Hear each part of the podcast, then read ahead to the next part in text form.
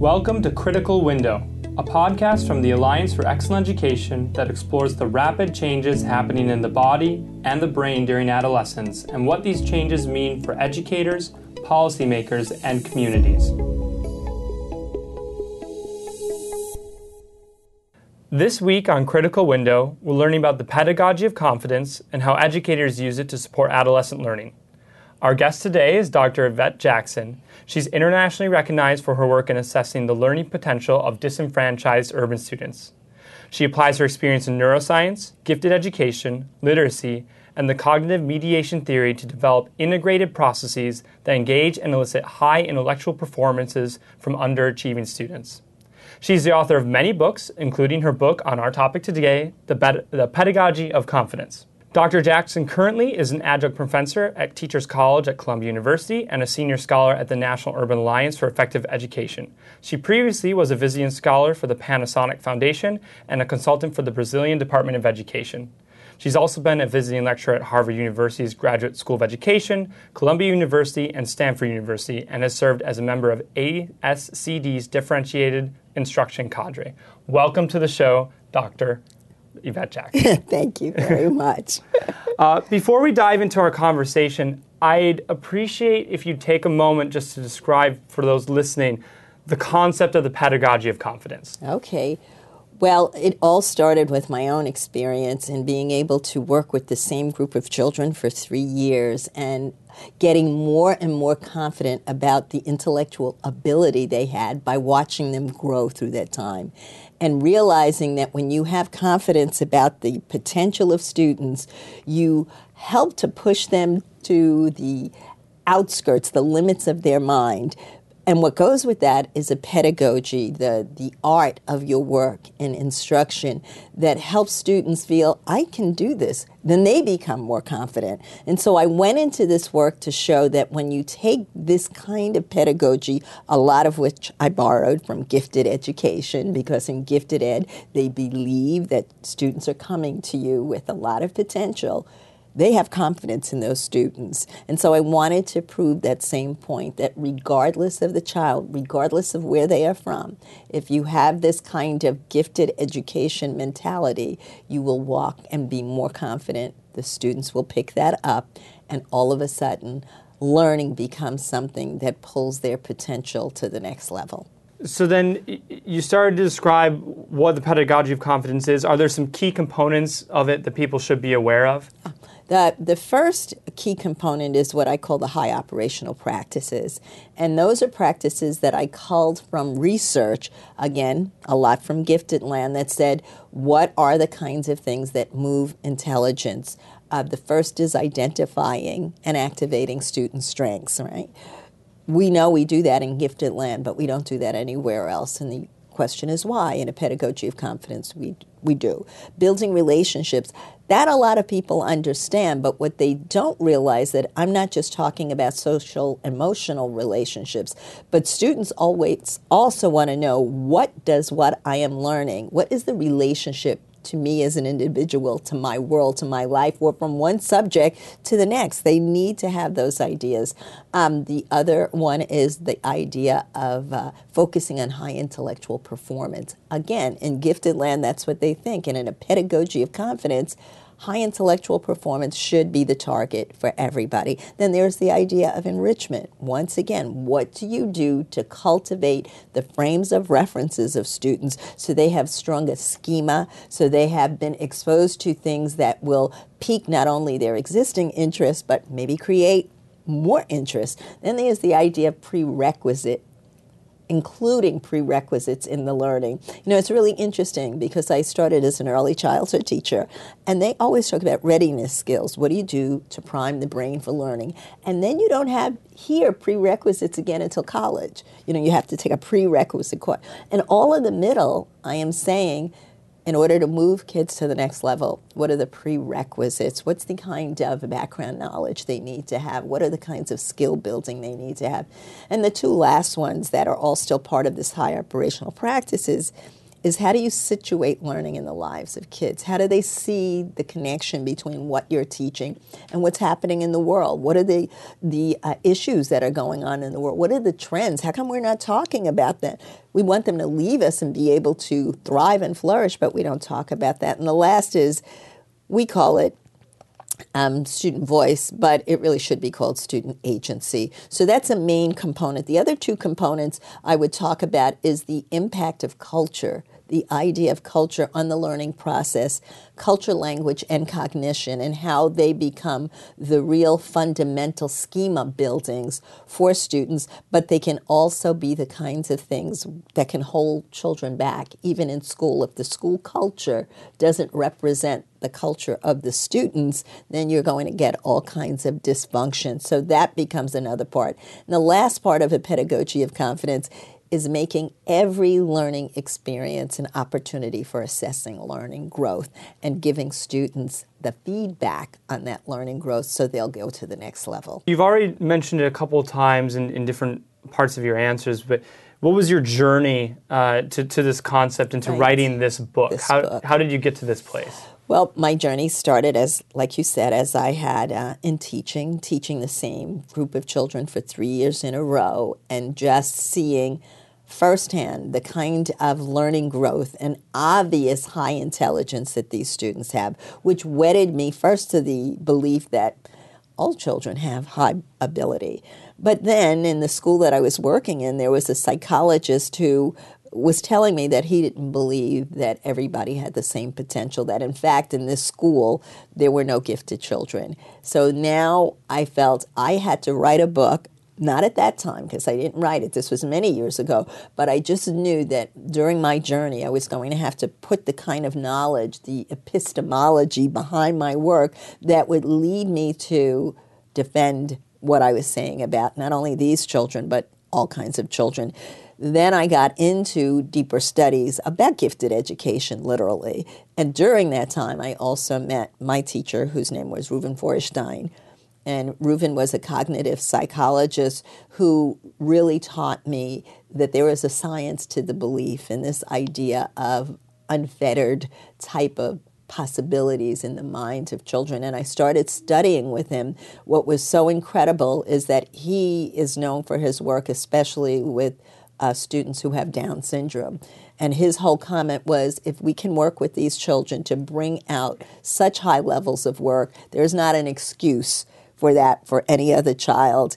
And that is where he kind of dared me to put the the rest of the research behind what I was saying and what he was espousing to show its applicability, especially for students of color. You mention him often yes, in your in your book do. as a, a, source of inspiration. Absolutely. Uh, and, it seems that uh, Dr. Feuerstein. Uh, not only was a source of inspiration, but he embodied many of the, the principles of the Absolutely. pedagogy of confidence and how he worked with you as a young scholar. So, if you could talk, you already spoke about him a little bit. Talk a bit about how he did that, and also Right. were there other individuals that served as sources of inspiration Right. as you were Well, pulling this all together? Yeah.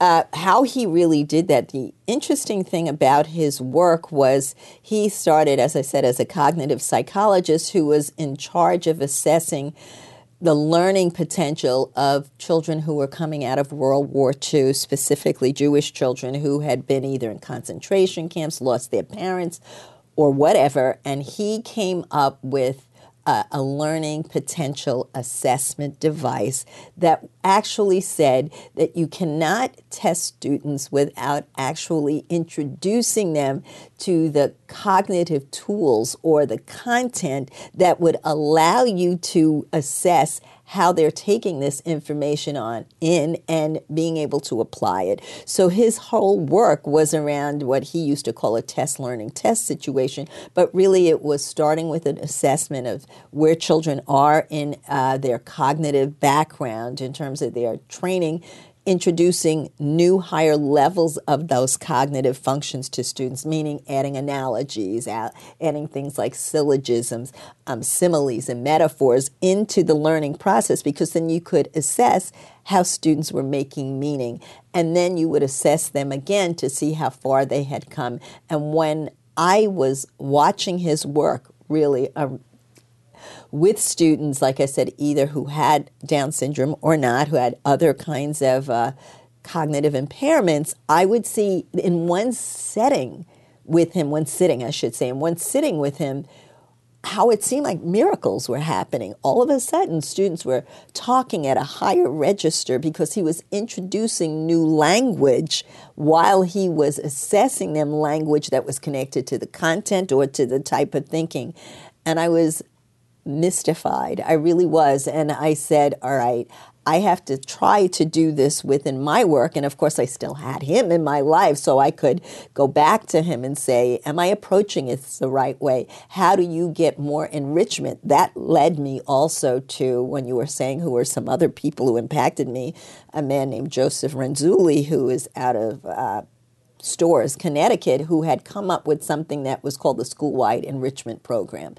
And Joe's belief was that when you take students and expose them to high levels of content that challenge them and gave them the tools they need, but really put them in opportunities for uh, moving this kind of information into real life experiences, then you would see incredible growth. So now I had this one man, Reuven Feuerstein, I had Joe Renzulli my third uh, teacher, who was actually a best friend of Reuven Feuerstein's, another cognitive psychologist whose name was Asa Hilliard.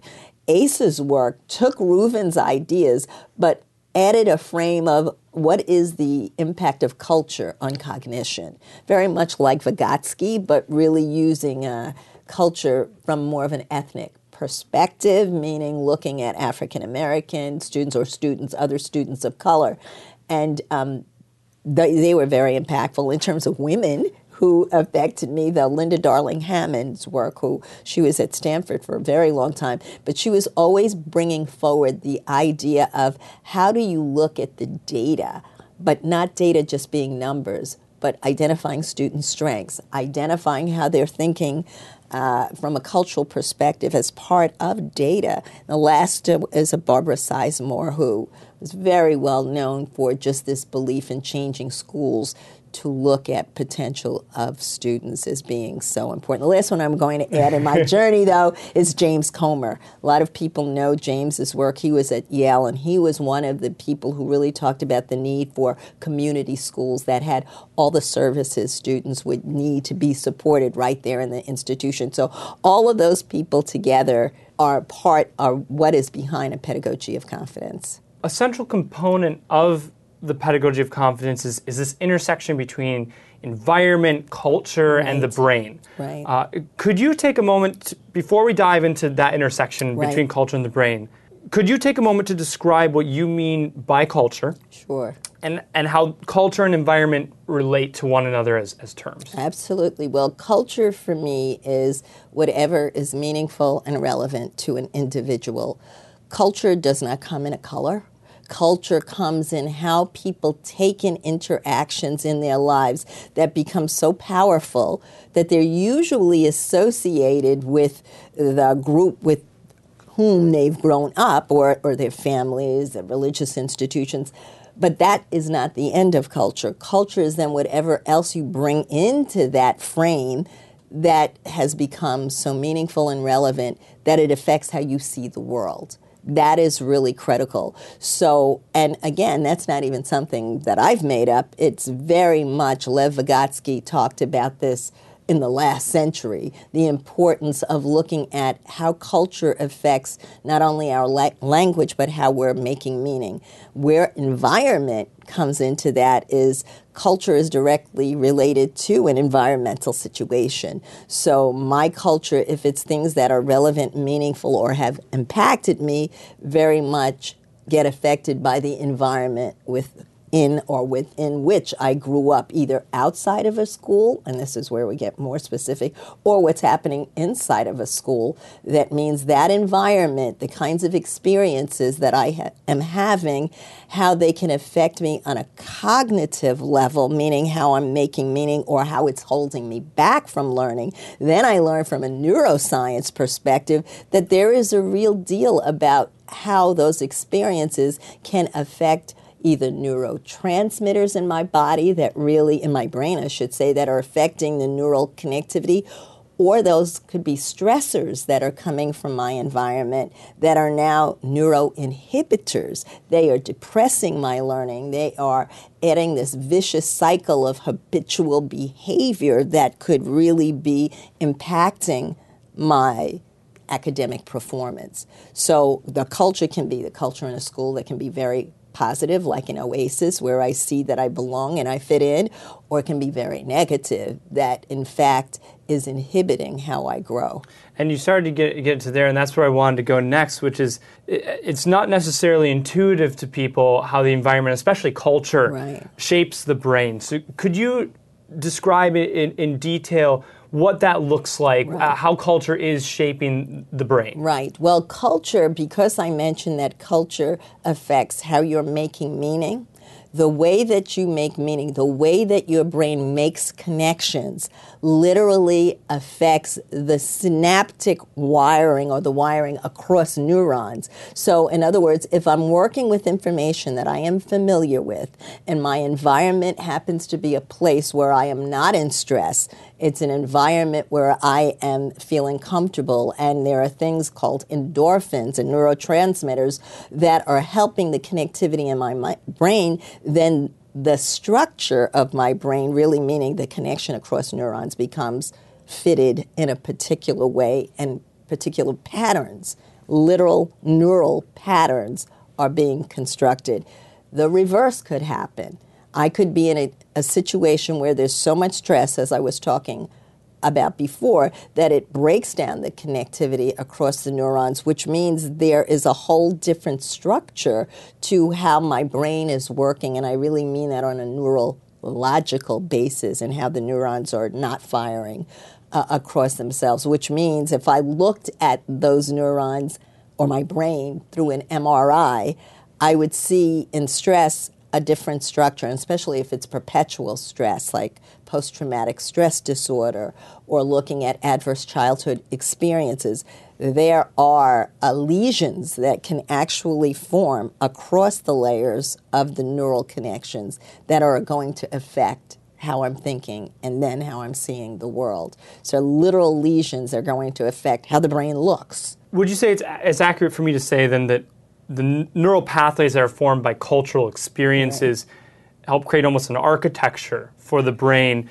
that serves as a foundation of learning then throughout throughout our lives. Absolutely, and that's a really good way of describing it. So when you look at different cultures and the way they transmit information to their young children can vary in a lot of different ways. Sometimes the culture is much more a visual culture, meaning that it's more about observation. Sometimes the culture, in terms of the transmission, is more through narrative, through story, through ideas like that that cause certain images to come into the mind of students. Then there are cultures that are just totally verbal. It's all about just how you give directions, how you're moving a child to, to be pushed to boundaries or, or held back from boundaries. All of those things are culturally transmitted, meaning they are seen in their values and different kinds of traditions, the activities that they engage their children in that are really going to affect then how children are not only making meaning, but how they are showing the impact in terms of the actions that they're taking.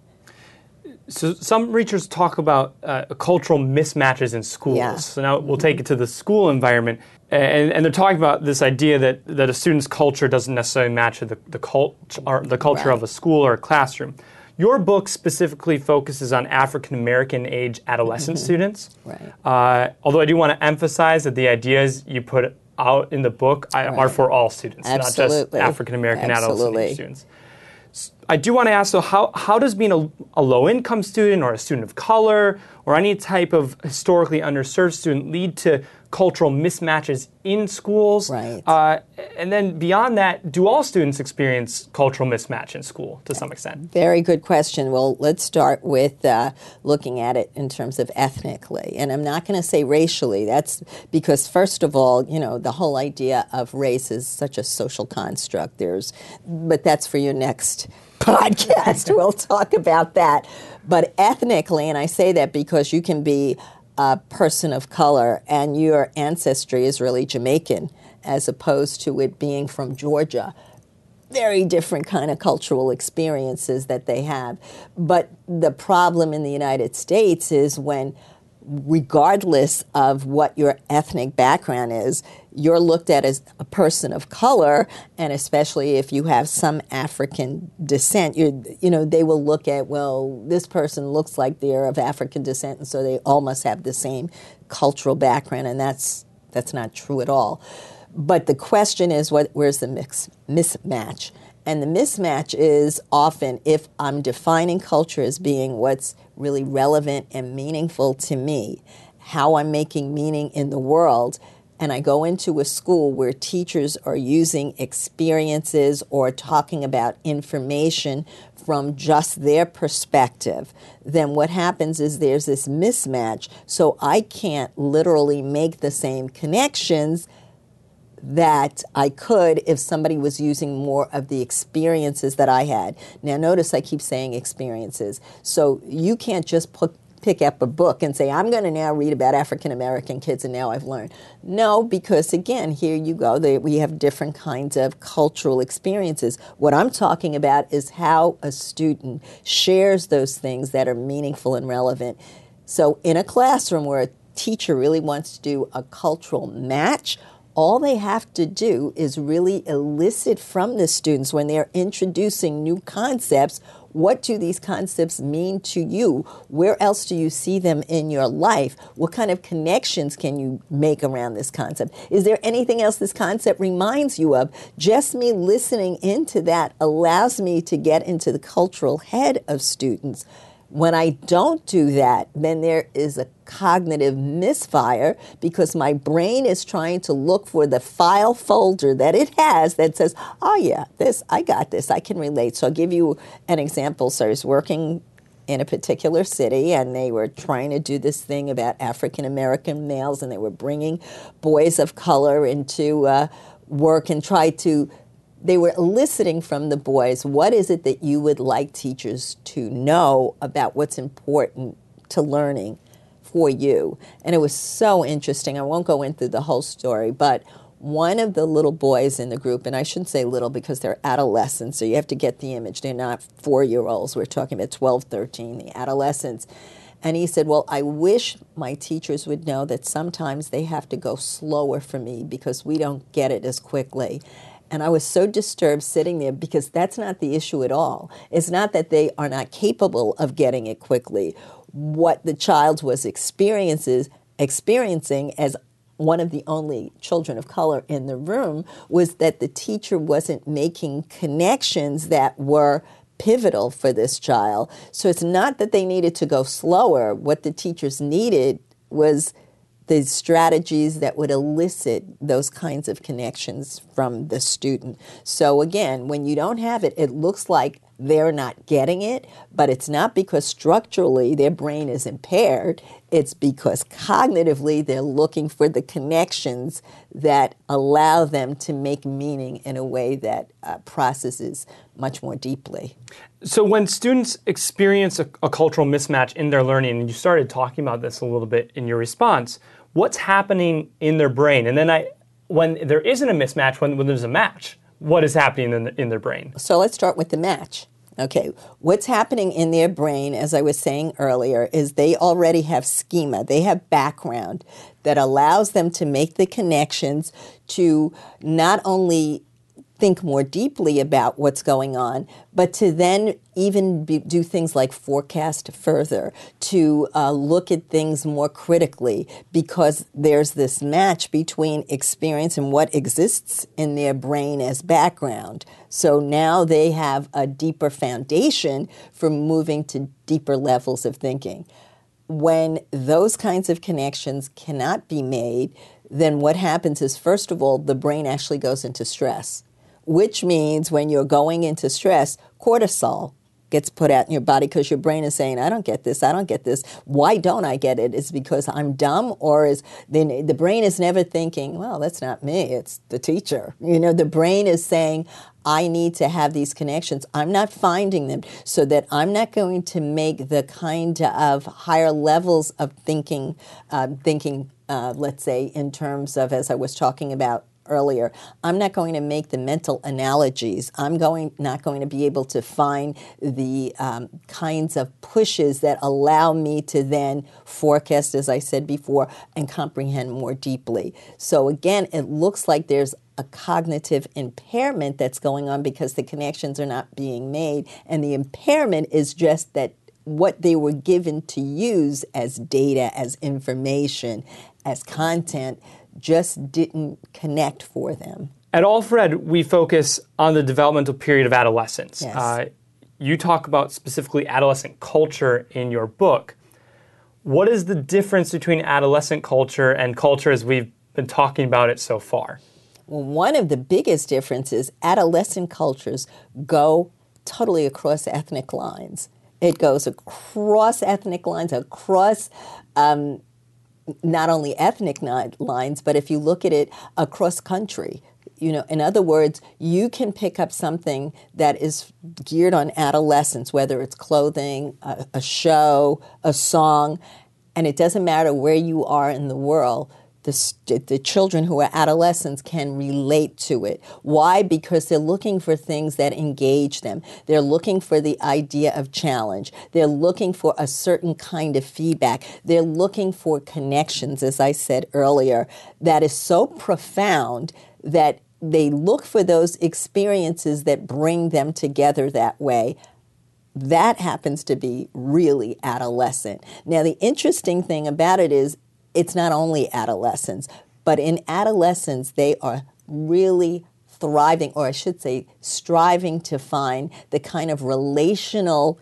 experiences that allow them to fit and to make them feel that they belong, that they fit in. That's really, really important to adolescents. We really all feel that, but they live it. And one of the reasons they live it like that is because during adolescence, their bodies really crave a neurotransmitter that's called oxytocin. That your body lets off when you are feeling like you are in a strong relational kind of a situation. We all we all love that kind of oxytocin, but they really crave it. So when they say we really want to work in cooperative groups, they're not kidding. They're, what they don't understand is that's because there's a neurobiological connection to that. So what I'm saying to you is in adolescent culture, the idea of relationship is both um, cognitive and it's physiological, it's social, emotional, it's all of those things connected.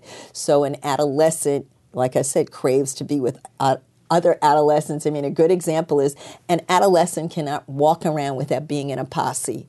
They've got to be with four or five other students or other children, right? That is a cultural thing that is really reserved for uh, adolescents. You know, in other kind of cultural experiences, it is about traditions and rituals, the things, the interactions that an individual has grown up through that has affected them.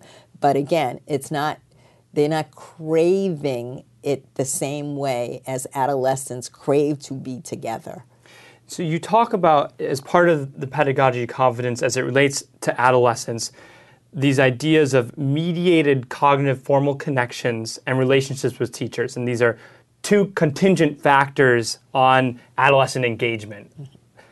Can you take a moment to describe what each of these are and then why they're so critical to adolescence? And you started to talk about it uh, a second ago, especially with relationships. Right. Well, mediation is the interaction between a child and another adult or a, an adult doesn't have to be a parent it could be a teacher but where that person is purposefully setting up experiences that can help a child work through the thinking that they might have to go through, but by helping them be able to uh, isolate a problem, to be able to use visual transport, help them use their brain to figure out images that are going to move them forward, um, help them connect the ideas they're trying to teach to some personal kinds of experiences. That's what a mediator does. So, a mediator is an intervener.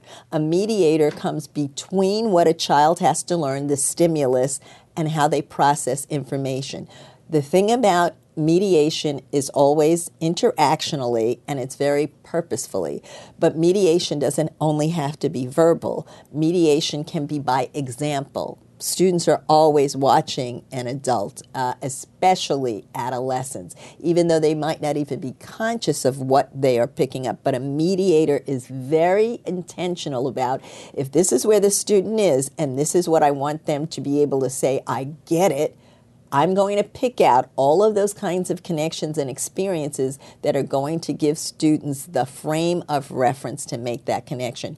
That's what a mediator does how does a teacher become a mediator in a classroom? It's going through and thinking about if I'm going to teach this new content, what's some background experience I have to give to these students that puts them all on the same playing field by having that background experience. So, to give you an example, something like an electronic field trip. You're teaching something on uh, uh, social studies, and it's going to be you're studying Paris and that's going to be because you're going to be looking at the continents and you're Europe and then you're going to go to France. Before I introduce that, I could take students literally into France through an electronic field trip that would give them the idea is what does it look like in Paris? What does it look like in France? What are the different geographic areas? In other words, I'm giving them, I'm building their schema. So as a teacher, before I teach something new, what is going to need to be introduced that will help students say, oh, I, I, got this, I can make a connection to it? What are the kinds of higher levels of thinking that they might need to go through the experience I'm about to give them? Is it more where it's going to be a categorical thinking? Will they have to do more in terms of, as I mentioned earlier, the idea of forecasting or isolating a problem? I do that all before the new content comes in so that students can be familiar with the skills and have some frame of reference before something new is introduced to them. That's what a teacher who is mediational will do to get students ready. I'd like to dive into a specific topic that you talk about in, in the book around adolescence, which is autonomy. Particularly, as you have two examples in there uh, a punishment, and you talk about voice. Uh, mm-hmm. Uh, you use punishment as an example of how we misdiagnose adolescent behavior Absolutely. and then react to it. Can you walk us through through that? Right. Uh, well, let's start. Usually, when we talk about behavior, we talk about some discipline that then is going to be enacted as a result of some behavior that isn't considered the way we do things here. The problem is that in so many experiences, see, adolescents are at the point where they are thinking at high levels of reasoning, except sometimes the reasoning is making them question authority because what they're either being asked to do or expected or how they're being expected to ask, act, I should say, doesn't reflect what they're seeing authority doing. So now with the discipline, the teachers are saying, I'm going to discipline you because you did XYZ. You were speaking loudly in the class. And then you go in the halls and you got teachers who are yelling to students or yelling to each other, that kind of thing. Now you're saying, wait a second. The disciplinary action to the student is so negative, and the student is saying, This is not fair because their reasoning is saying that's not what I'm seeing. And they're trying to infer why are the teachers saying I should be acting one way? They're acting another way. They're not being authentic with me. They're not making it so that I can really feel that what they're expecting, I have been led to get that same reality in my life because I see them doing the same kinds of things. It's, it's that kind of thing. So that becomes a really critical piece. The other is why not include students then much more on discussing discipline in the sense that discipline is about order, making order so things can be safe.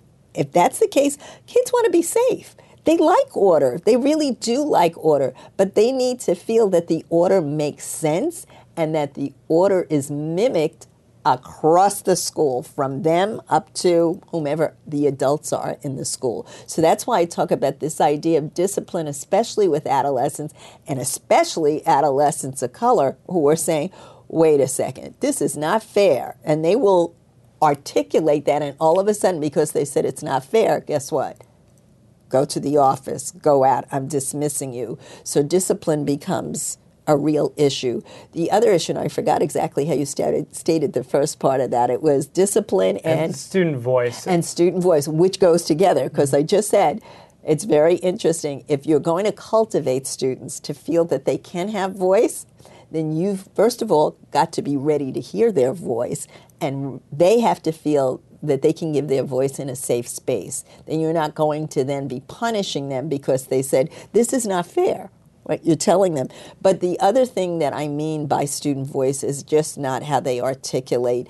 It's really giving students the opportunity to make decisions in a school, to help meet with teachers and have relational conversations about how we live in this school, the kind of rituals we put into practice, how we communicate in a way that shows that we belong together.